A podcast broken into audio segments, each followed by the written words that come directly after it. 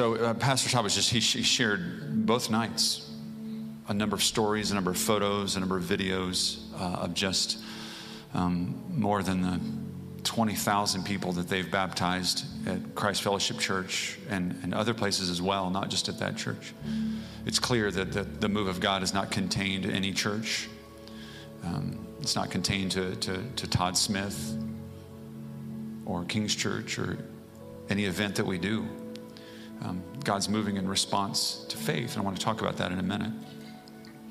Um, he just he shared story after story of people that came and were freed of of physical afflictions. He told a story of, of a lady with, with stage four breast cancer. He showed the PET scan. You could see the the um, the metastasized cancer from almost from her neck all the way down. Every part of her torso was just filled with dozens and dozens and dozens of lesions, cancerous lesions on her body. And she had been just, doctors say, we, we, we, can only do what we can do. You have a month, two months, three months left. She, she comes and receives baptism and just believing in faith. And sure enough, the next day the doctor calls her up and says, well, she had a PET scan scheduled for the next day. She goes in, does the PET scan you know, two days later, they call her and they tell her that something was wrong with the machine. Can you come back and get another PET scan? She goes back, gets another PET scan, goes home. The doctor calls her up. He says, You, you do have cancer, right? I need, he's like, I need you to come in and look at this with us. And he shows the next PET scan, and there's absolutely nothing on that scan. And we've heard dozens of stories like that over the last 72 hours.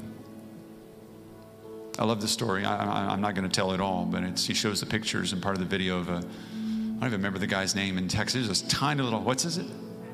Well, what was his name before that? Uh, let's call him. Let's call him. Let's call him Roy. That's a good big. That's a good good old boy name. This is this is in Sulphur Springs, Texas. I think we lived not too far from there when we were on the Gulf Coast. Small church, not very big at all, called Country Church. Pastor Todd goes down there with his team, and they have a Thursday, Friday thing. And it turns out that one of the people at the church is the, is the, is the county, county warden for their county jail. the county, the, county the, the, warden goes back and basically says to the prisoners, if you want free pizza, come to this revival, revival event. So on Friday, there's a bunch of convicted felons there for baptism. Half of them are there for the free pizza, and half of them are there. Yeah, let's let's see what's going on. Get baptized. And Roy's there. Roy's got to be a good a good 325 pounds of just rock. Mean, just a mean old cuss. He's got a tattoo right here. This is SS on it. Turns out he was a, one of the key leaders of Aryan nations in the prison system there over many, many prisons, several prisons. Solitary confinement, he could send out a word and somebody would be killed. And Roy, for some reason, showed up, and Pastor Todd, the Holy Spirit said to Pastor Todd, I want you to baptize Roy. And Pastor Todd Smith, he jokes and he says, Well, Holy Spirit, you know there's a reason these guys are in prison. Roy comes over and um, ends up getting in the water. God's touching him before he even gets in the water. God's just touching him. It's like, what's going on? Doesn't know what's happening to himself. Gets in the water, just lifts up his hands. He just begins to just begins to weep. Pastor Todd Smith is like, what, what's going on? Why, why, are you, why, why are you crying? You're like a big guy, skinhead, you know, racist, hates, hate, hates black people. Always had. Just standing in it. Hasn't even gone under the water yet. Hasn't even gone under the water yet. And just God's touching him he says, I feel like I've been waiting for this moment my entire life. So he goes into the water, comes back out of the water. He's holding his hands, just sobbing, and begins to say, under his breath, just saying the same word again and again precious, precious, precious. You know, and Todd asked him, so what, why, why do you keep saying that? What did you see? He said, When I was there under the water, I saw the face of Jesus. It was precious. Comes up out of the water, story goes on. He goes back and he begins to evangelize in the prison. Becomes sort of the defunct prison chaplain from behind bars, baptizing other prisoners there. Becomes best friends with another prisoner, black skin, loving on one another. That's the power. That's the power of the gospel. That's the power of the kingdom. Things happen when God's on the move. And I'm, I'm processing all of this. You know, I'm processing God, why this? Why? Why this weird thing? You know, Todd talks about this. He and I talked about it. Why, why, why this? Why water? You know, it's like so contrary to, you know, to our evangelical sensibilities where, you know, you only baptize for, for new believers and then, you know, it's just sort of this sterile thing and all, you know, got to do some confirmation classes if you're from a Catholic or, or more of a high church tradition. And, you know, Todd says, I think it's because We've hijacked every other place in the church that God's been moving. We've hijacked the pulpit. We've taken it over. We've used the pulpit now for our own agendas and our own politics and our own issues. You know, we've hijacked the worship. We've turned it into to production and media and entertainment and haze and fog and lights. As in, as in Todd's wondering, as if, as if maybe the only thing left is the water. You know, so I'm here and I'm watching this stuff and I'm like, man, this is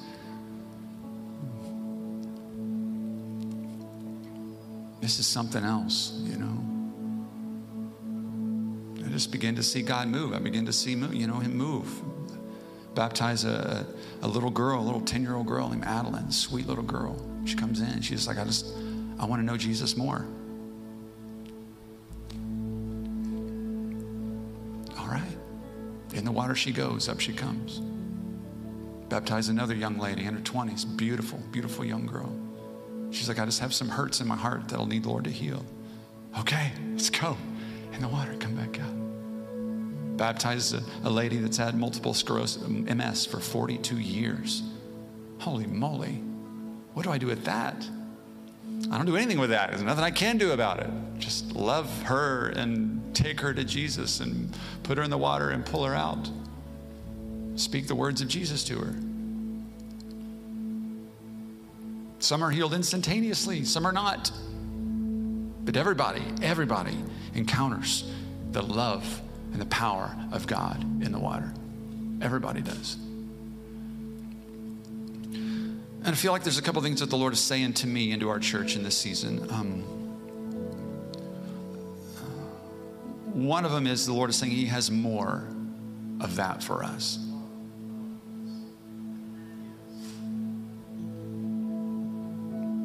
And He wants to stir up our faith to receive more of that. So um, that's, that's one place where my heart is, is putting my finger on the pulse of the faith of our church family. It was, I, was, I, was, I was encouraged on Wednesday uh, some of us have been walking through Kingdom Boot Camp for the last three weeks.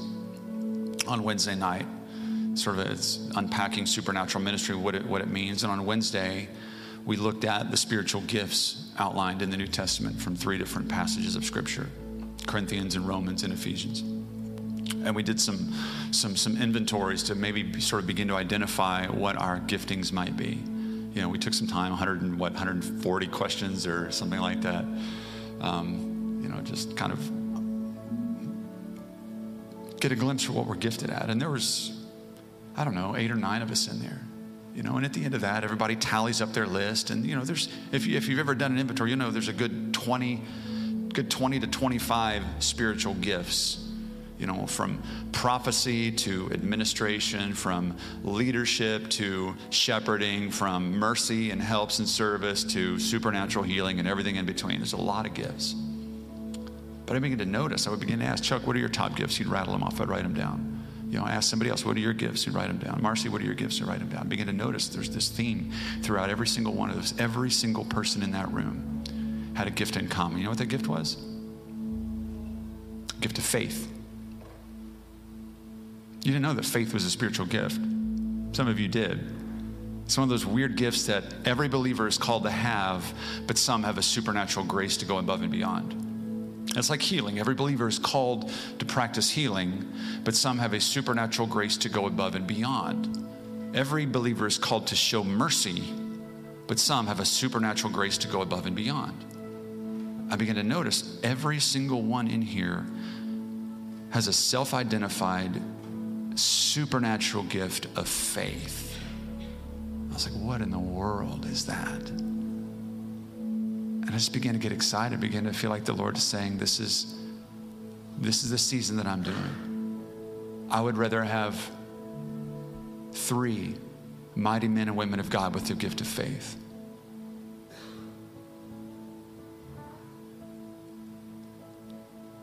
Than a dozen who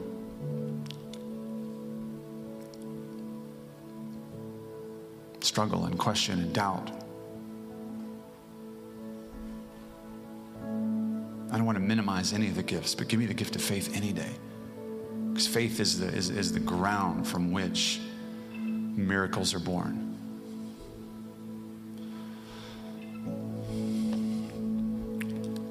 Let me read a couple, a couple places to, a couple things to you here. Um, I think it's in line with what the Spirit's been saying. Hebrews 11 unpacks faith, gives us a, a faith hall of fame, so to speak. Begins this way Now, faith is confidence in what we hope for. You ever talk to someone that has faith? They are just absolutely convinced of something. It's the confidence in what we hope for and the assurance about what we do not see confidence and assurance. It's like you cannot convince those people otherwise. They have gotten a glimpse of something in the unseen realm and they are just gripped by it. They're seeing people healed in their own hearts and minds and in the kingdom. They're seeing revival break out. They're seeing marriages. These, these ones who walk in faith, they, they look at a situation and they don't look at a situation. They look beyond the situation to say, I see that being different. I know it can be different. This is what the ancients were commended for. And it begins to unpack all of these ones Abel and Enoch and Noah and Abraham and Isaac and Jacob and Joseph and Moses and all these unnamed people calls out all these ones by name. And then he gets to 12 and he turns the tables and he says, okay, that's them, but what about you and I, church? They lived lives of faith. They were pursuing a promise that they couldn't claim yet. They had a vision of a new reality that the Lord had not given to them yet. But what about you and I? This is the writer of this. What about you and I? Says, therefore, since we're surrounded, since we're surrounded by the throngs of these witnesses who have seen God move, it's like, it's like we're entering into the Colosseum of ancient Rome to compete in the games and filling the stands are tens of thousands of other faithful ones who have already finished this race, who have already said, We crossed the finish line. We can tell you this is possible. And we've got to start our own race, and we've got to contend for our own revival and our own open heaven and our own breakthrough. And we've got to get on, get on the race when we begin to run. He says this since we're surrounded by so great a cloud of witnesses, let us throw off everything that hinders and the sin that so easily entangles you know? And imagine if you can like these these ones you know those of us that we kind of come into we kind of come into the coliseum you know we're excited man. We, we've got our we've got our new tracksuit on you know? You know we got our we got our nikes on paid 300 bucks for these nice white shoes. You know i just i've got my got my sweat jacket or whatever it's called my, my track jacket on. I've got this stuff. I've, I've got a CamelBak water thing strapped to my back a little straw going down I got my Beats headphones on with my playlist. Dude, I'm ready to go. Come on, Jesus, I'm ready to run this race. And we get out there, we begin to go, and I go, oh, getting tired. This is hard stuff. All right, I want to change songs. I need to get a better song, tamp it up. Find another song, let's keep going. Okay, all right, let's do this. I'm getting, I'm going around the bend. Okay, Jesus, I, am in the race for you, but no, I'm getting, I got to take off. Got to take off my jacket, throw it down. And it's like, it's like the ones in the crowd are saying, No, take it all off. You don't need all of that stuff. We're thinking, yo, I, I paid 300 bucks for these shoes. And they're like, you don't need all of that stuff. What about this? No, we don't need. And I began to find what the Lord is saying to me is that there's there's three things that stand in the way of breakthrough in my life. There's three things that are hindering faith and breakthrough in his church. I want to tell you what those are. So I want us to be aware of those in the season to come. And the cloud of witnesses is saying, strip it off. Not to get a little PG 13, but in the ancient Rome, the athletes ran basically naked. Basically naked. one cloth strapped around them to keep their nether regions all covered up, but apart from that, it was nothing. Why? Because we've got one agenda, and that's to get to the finish line. It's not to impress the crowd, it's not to show off. It's to get to the finish line. Anything that gets in the way, we take it off. Anything that gets in the way, we take it off. Anything that gets in the way, we strip it off. We say, no, it doesn't matter what people think. I'll tell you what those three things are momentarily, but first I want to take you to somewhere, to um, 2 Kings chapter 5. This idea of, of immersion for healing. It's not a new thing. It's not new to Todd Smith or Christ Fellowship Church, North Georgia Revival. It's not new to King's Church. God's people have been doing this for thousands of years. The ancient Jews called them mikvahs or purification baths. They're pools. Archaeologists have uncovered pools where, as part of the purification rites, Jews would go in, submerge themselves underwater in these mikvahs, and come back out. And then they were viewed as clean after they had purified themselves. These were nice, sterile places. Water would flow in, water would flow out. 2 Kings 5 tells a story of, of, um, of someone who's not a Jew He's a Gentile. He is outside of the people of God. His name is Naaman, or Naaman if we get all nerdy with our pronunciations. That's why there's two A's in there. Did you know that, Chuck? Baal. Naaman was commander of the army of the king of Aram, or Syria. This is on the northern part, northern part of Egypt. So I go up to where Galilee is and go a little bit farther north into the east. Naaman is the commander, he's a general in this army of Syria. He's not even a Jew, not even part of God's people. He's not of the 12 tribes, not part of the covenants. He's on the outside. He was a great man in the sight of his master and highly regarded because through him the Lord had given victory to Aram. He was a valiant soldier but had leprosy. A good man, but he had a condition. Bands of raiders from Aram had gone out and had taken captive a young girl from Israel, and she served Naaman's wife. She said to her mistress, If only my master would see the prophet who is in Samaria, he would cure him of his leprosy. Let's stop right there. Who's got a whole lot of faith? oh my goodness. One day, our, one day we're going to see our kids doing that. We're going to see our kids bringing in the most hopeless situations and say, hey, guess what? God's going to heal you. Come on in. And our old hearts are going to panic. She had faith. If only you would see him, this prophet who lives in, who's in Samaria, he would cure him of leprosy. So Naaman goes to his master, goes to the king, tells him what this little girl said. He's like, okay, listen, your majesty, listen, I can tell you, I'm not one to listen to rumors, but this little girl is so convincing, she won't shut up about it. She keeps talking about this prophet in her hometown who seems to have miraculous powers. What do you think? Would you let me go and just, just to scratch it off the list? I've tried everything, just scratch it off the list. The king says, Of course, go. He's like, Here, here's some, you're gonna need some gifts, by the way. You have to impress this guy. Here's some silver. Here's some gold. Here's some new duds. By the way, I'm going to write a letter in my own hand. It's going to have the king's seal. And this guy's going to give you what you need to go. So he goes and takes it on with him. And he goes to the, the so he goes to the king of Israel. King of Israel is like, oh, what do I do about this? So little girl has faith, king of Israel has no faith whatsoever.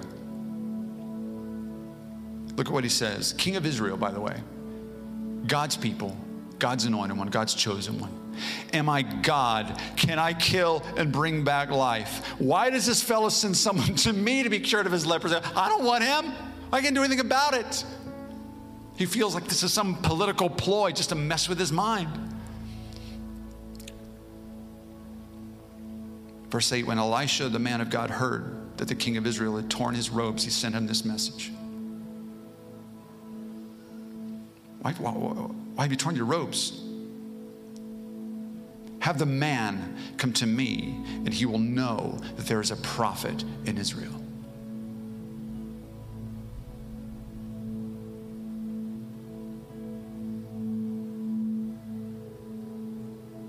So Naaman went with his horses and chariots and stopped at the door of Elisha's house.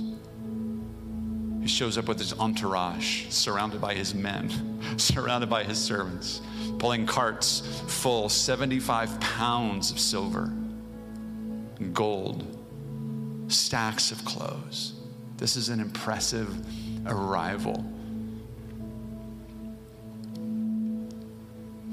And it's like, you guys ever seen Downton Abbey? You know what Downton Abbey is? The sort of the British show, you know, back I said 100 years ago. When, whenever guests arrive at Downton Abbey, you know, the chariot, the, the, the horseman would pull up and the chariot would arrive and it would be, you know, count, count such and such person, you know, Nigel did, whatever. And, and, and, and he would get out and then out of the door of the, the house would come all of the servants and the butler and all of the family to greet the honored guest who would be arriving.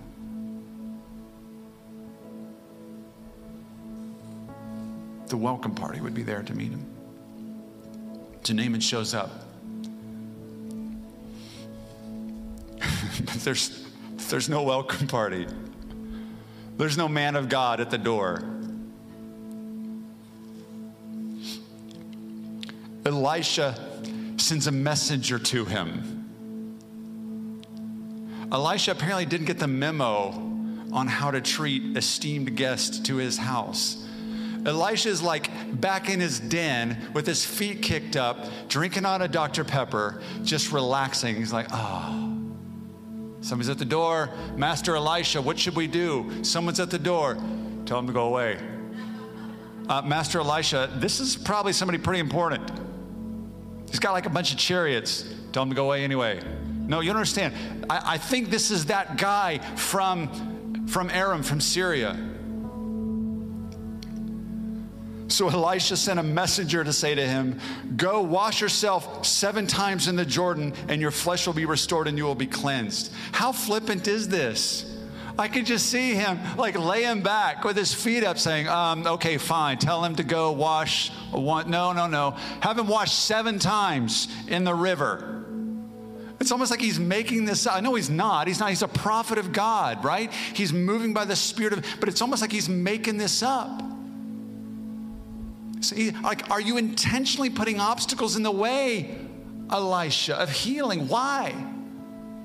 And it's offensive and it offends Naaman. Look what Naaman says. But Naaman went away angry. He went away, he left.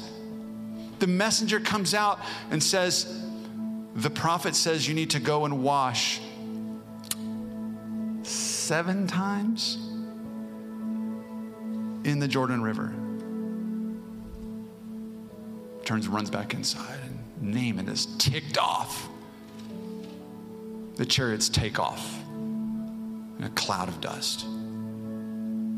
I thought that he would surely come out to me and stand and call on the name of the Lord as God, wave his hand over the spot and cure me of my leprosy. See these expectations that we have of how God has to move and minister.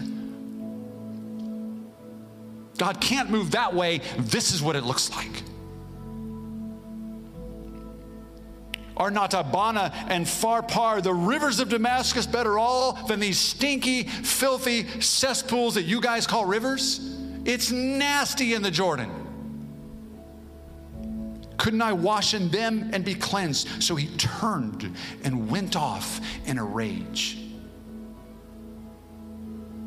I came all this way, all this way. I drove all this way to be healed. And I come in this building, and all you've got are just stinking horse troughs full of dirty water. It's probably not even hot. And I want to be baptized by the man of God right here, not by this nobody over here.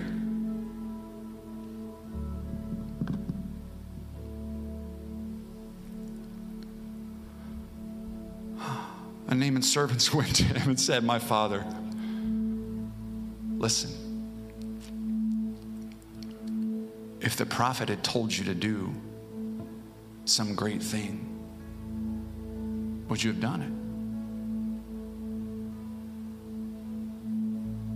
How much more then when he tells you, wash and be cleansed?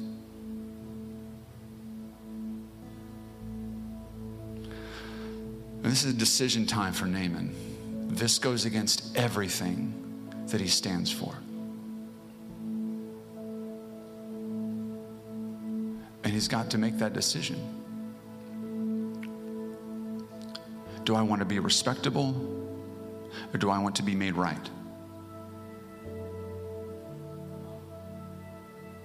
Will I be proud or will I be made whole? Will I humiliate myself for the very small chance that this guy just might be right?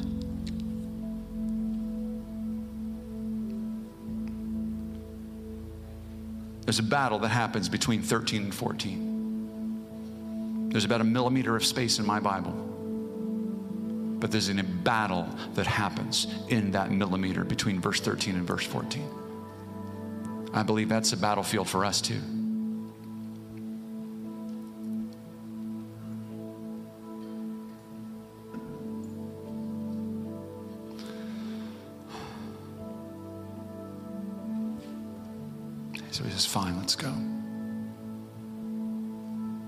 Let's go to this Jordan River. Fine, I've come all this way. What do I have to lose?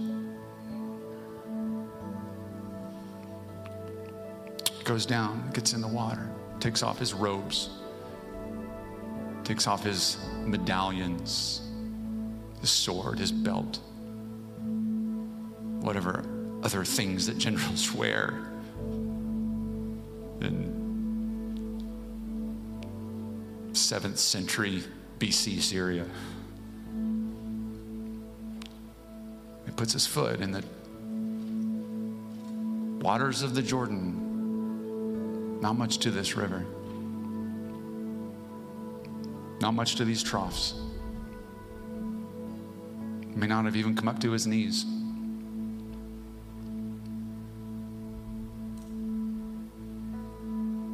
And he goes down under the water. and one seventh of him dies.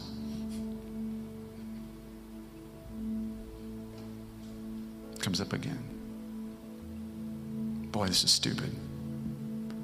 What am I doing? Goes down again, number two. Another seventh dies. He comes up. Man, my servants are laughing at me. I feel like I'm, I feel like a, like a monkey on a chain doing tricks, and they're laughing at me goes down again, comes up again. Another seventh of him dies.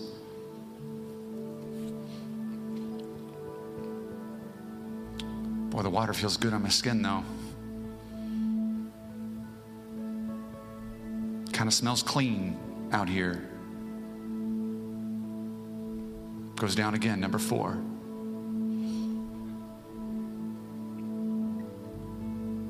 This time he stays a little bit longer under the water, coolness washing over his sores. Comes back up. This time he stopped looking around. He's not watching the servants anymore. Goes down for number five. Comes back up. Goes down for number six. Comes back up. Thinks to himself one more time I can't be any more humiliated than I am right now.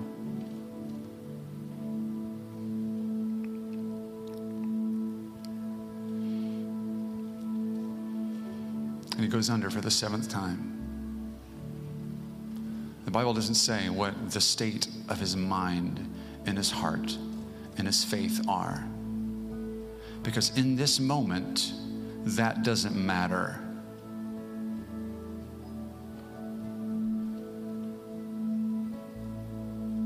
What was required of him was not to eliminate any seed of doubt. God didn't ask that of him, but simply to step out in obedience.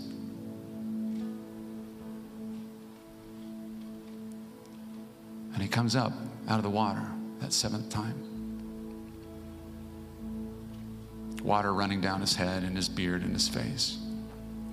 Reaches up, wipes his eyes off, takes a breath in.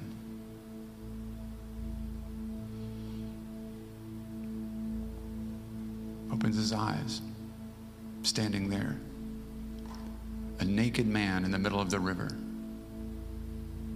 absolutely naked, absolutely humiliated.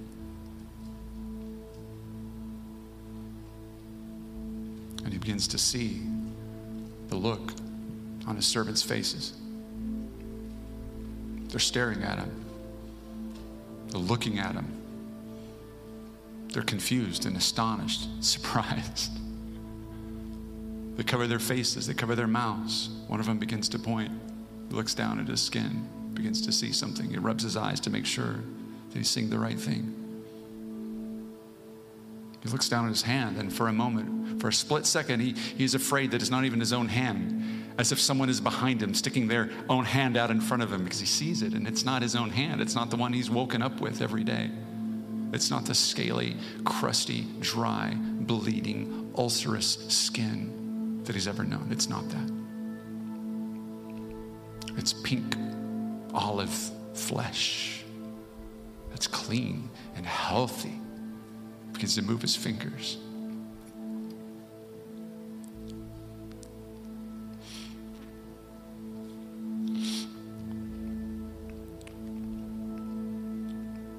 Looks down at his chest and his arms and his back.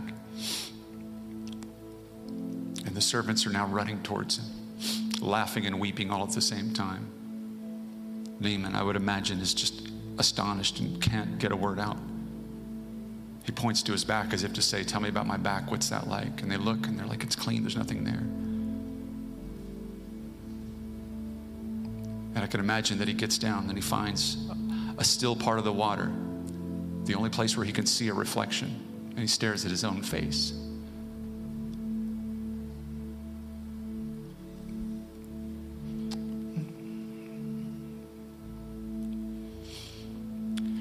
Pride has to die I think that's the first thing that God is saying will get in the way of what He wants to do. Pride. That's one. Apathy. That's another one. And the fear of man.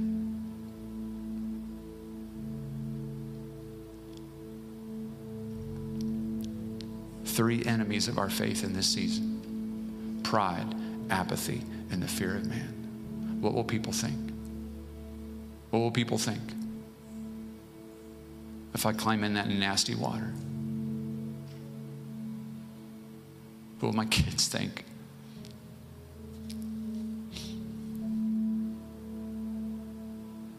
Apathy says, I'm not even going to bother. Not even going to bother. Doesn't matter. That's not for me. I've asked God. I've asked God before for this. He clearly doesn't want to help me. Maybe He does, maybe He doesn't. I'm too busy for it.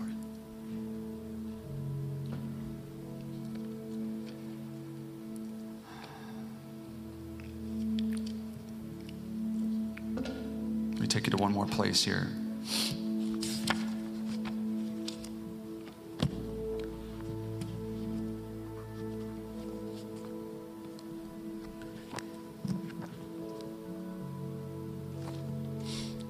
Luke 18. I may not have this up there, you guys, on projection.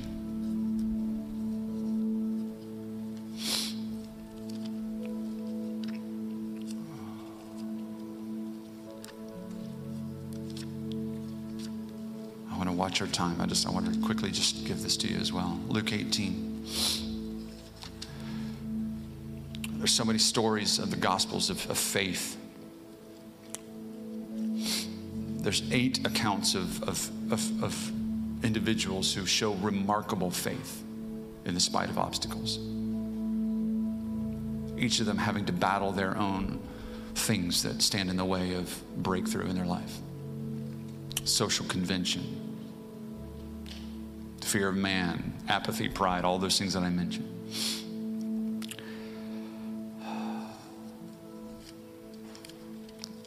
Luke 18 says this As Jesus approached Jericho, a blind man was sitting by the roadside begging.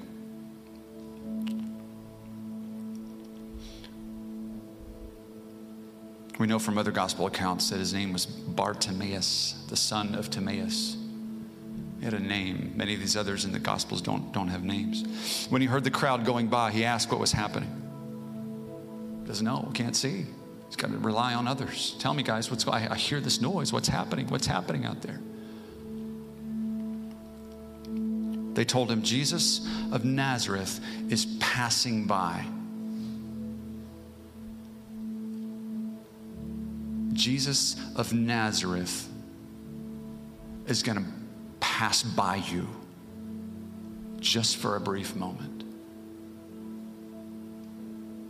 This guy's going everything against him. He has limited senses. He is poor. He has no one to really help him be his advocate. He's in the right place, but that place is only the right place for a split second. It doesn't say Jesus is coming to set up tent right next to him. It doesn't say that revival's coming right where he is. Jesus is coming, but he's gonna pass by. Get a vision of that. Such a small window for this guy. They told him Jesus and so this he's listening, you know, he's listening. He's, he can't see, but I'm betting that his ears are are are just supernaturally tuned into what to, to what to what's happening. He can hear, he can hear the crowds coming. He's biting, he's waiting, he's waiting for the right time. He's he can hear. He, he probably he can hear Jesus maybe teaching as he's walking, talking, he's walking, and he, and he gets closer and, and, and he thinks to himself, okay, Bartimaeus, don't say anything yet. Don't say anything yet. Don't don't make a scene yet.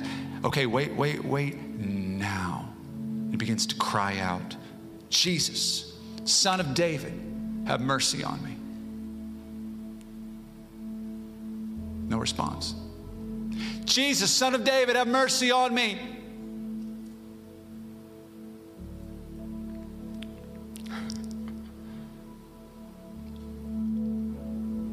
That's contending, man. Chad, that's contending. Jesus, son of David, have mercy on me. And the ones in the front, the religious gatekeepers, you know what they say? Shut up. Shh. This is not part of our order of service. You're not on the itinerary.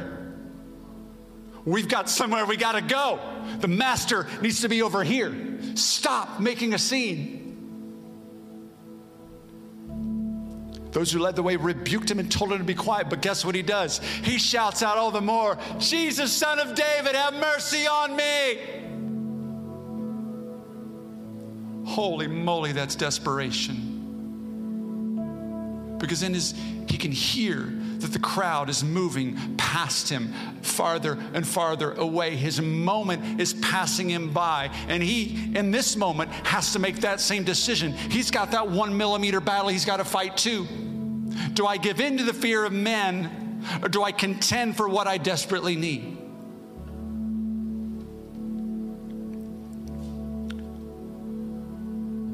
And he yells out one more time with everything that he has. The top of his lungs. One final cry.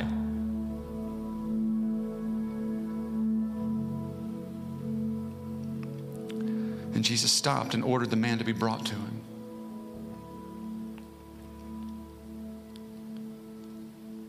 Here's the funny thing the other gospels say this story.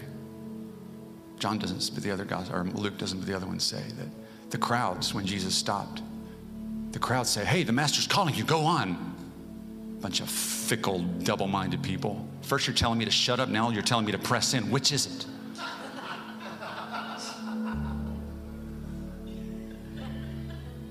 Jesus stopped and ordered the man to be brought for him. As if to say, hey, you loudmouth gatekeepers, the ones who are trying to keep the kingdom from him, you go, pick him up, and bring him to me.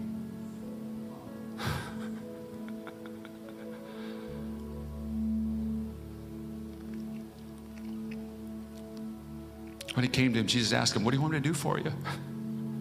What do you want? Without a hesitation, Lord, I want to see.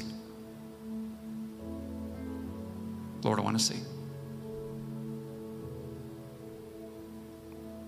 Jesus said to him, Receive your sight. Your faith has healed you. Man, man.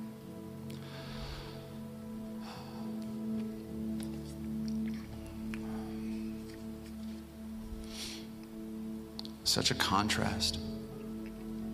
Naaman was able to, but wouldn't. This man was willing to, but couldn't. And the irony in the kingdom is that the Lord loved them both and healed them both. But that millimeter battle meant a lot, a lot dependent on that. Do we give in to pride? to apathy and to the fear of man? Or do we die to ourselves?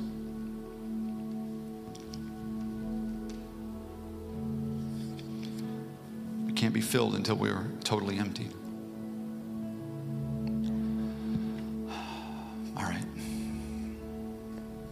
I want to, I want to pray for you. I want to, I want to release just a. Um,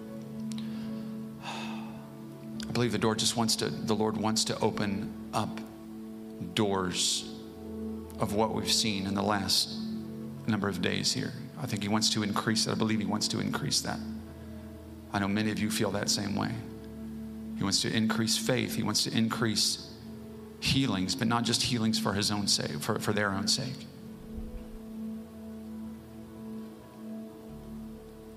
He wants to destroy pride and apathy and the fear of man so that he can own human hearts so he can possess human hearts again.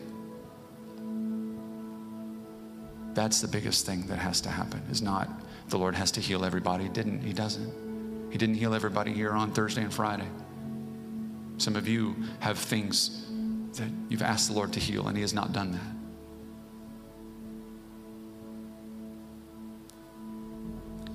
Because that's not what He desires most for you. He wants it, but He doesn't desire it most for you. What He wants is to be the lover of your soul and to have your heart.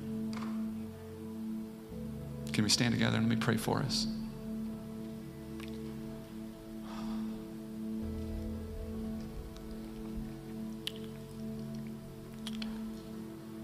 Ah, Jesus. Jesus. Jesus. Jesus. Son of David, have mercy on us.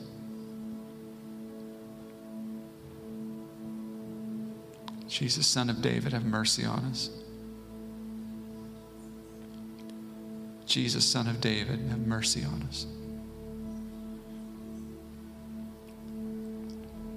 Father, we repent of pride. I repent of pride. Such an ugly monster.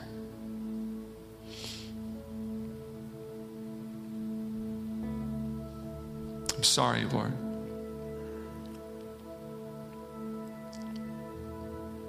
For insisting that you do things my way.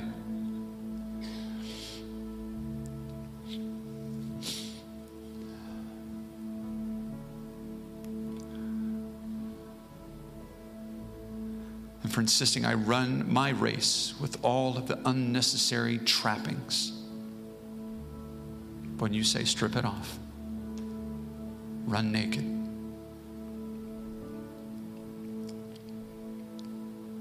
Lord, we repent of apathy. casual carelessness.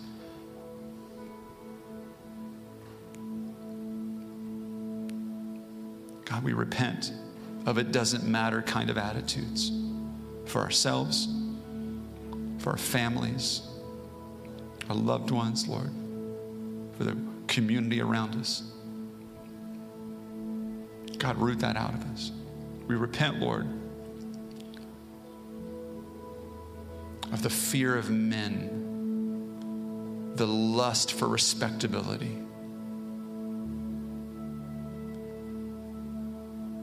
the, the, the grasping after honor and prestige and likes.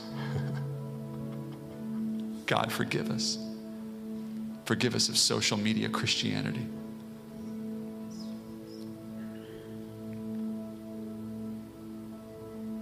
We repent of that, Lord. Whatever place of water you're calling us to.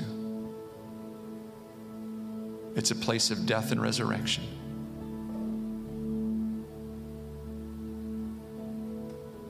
Lord, we're going to go under. Take us under. However many times we need to go one time, two times, three times, seven times, 77 times. God, hold us there. Hold us there until the bubbles stop. Hold us there, God, until we're dead to ourselves and alive to you again until we desire nothing but your goodness and your glory. I release that over this church, Lord. I release that over your people this morning. I invite you, God, to take us deeper. Deeper, Lord, deeper. Deeper down into the water. Bless your name, Lord Jesus.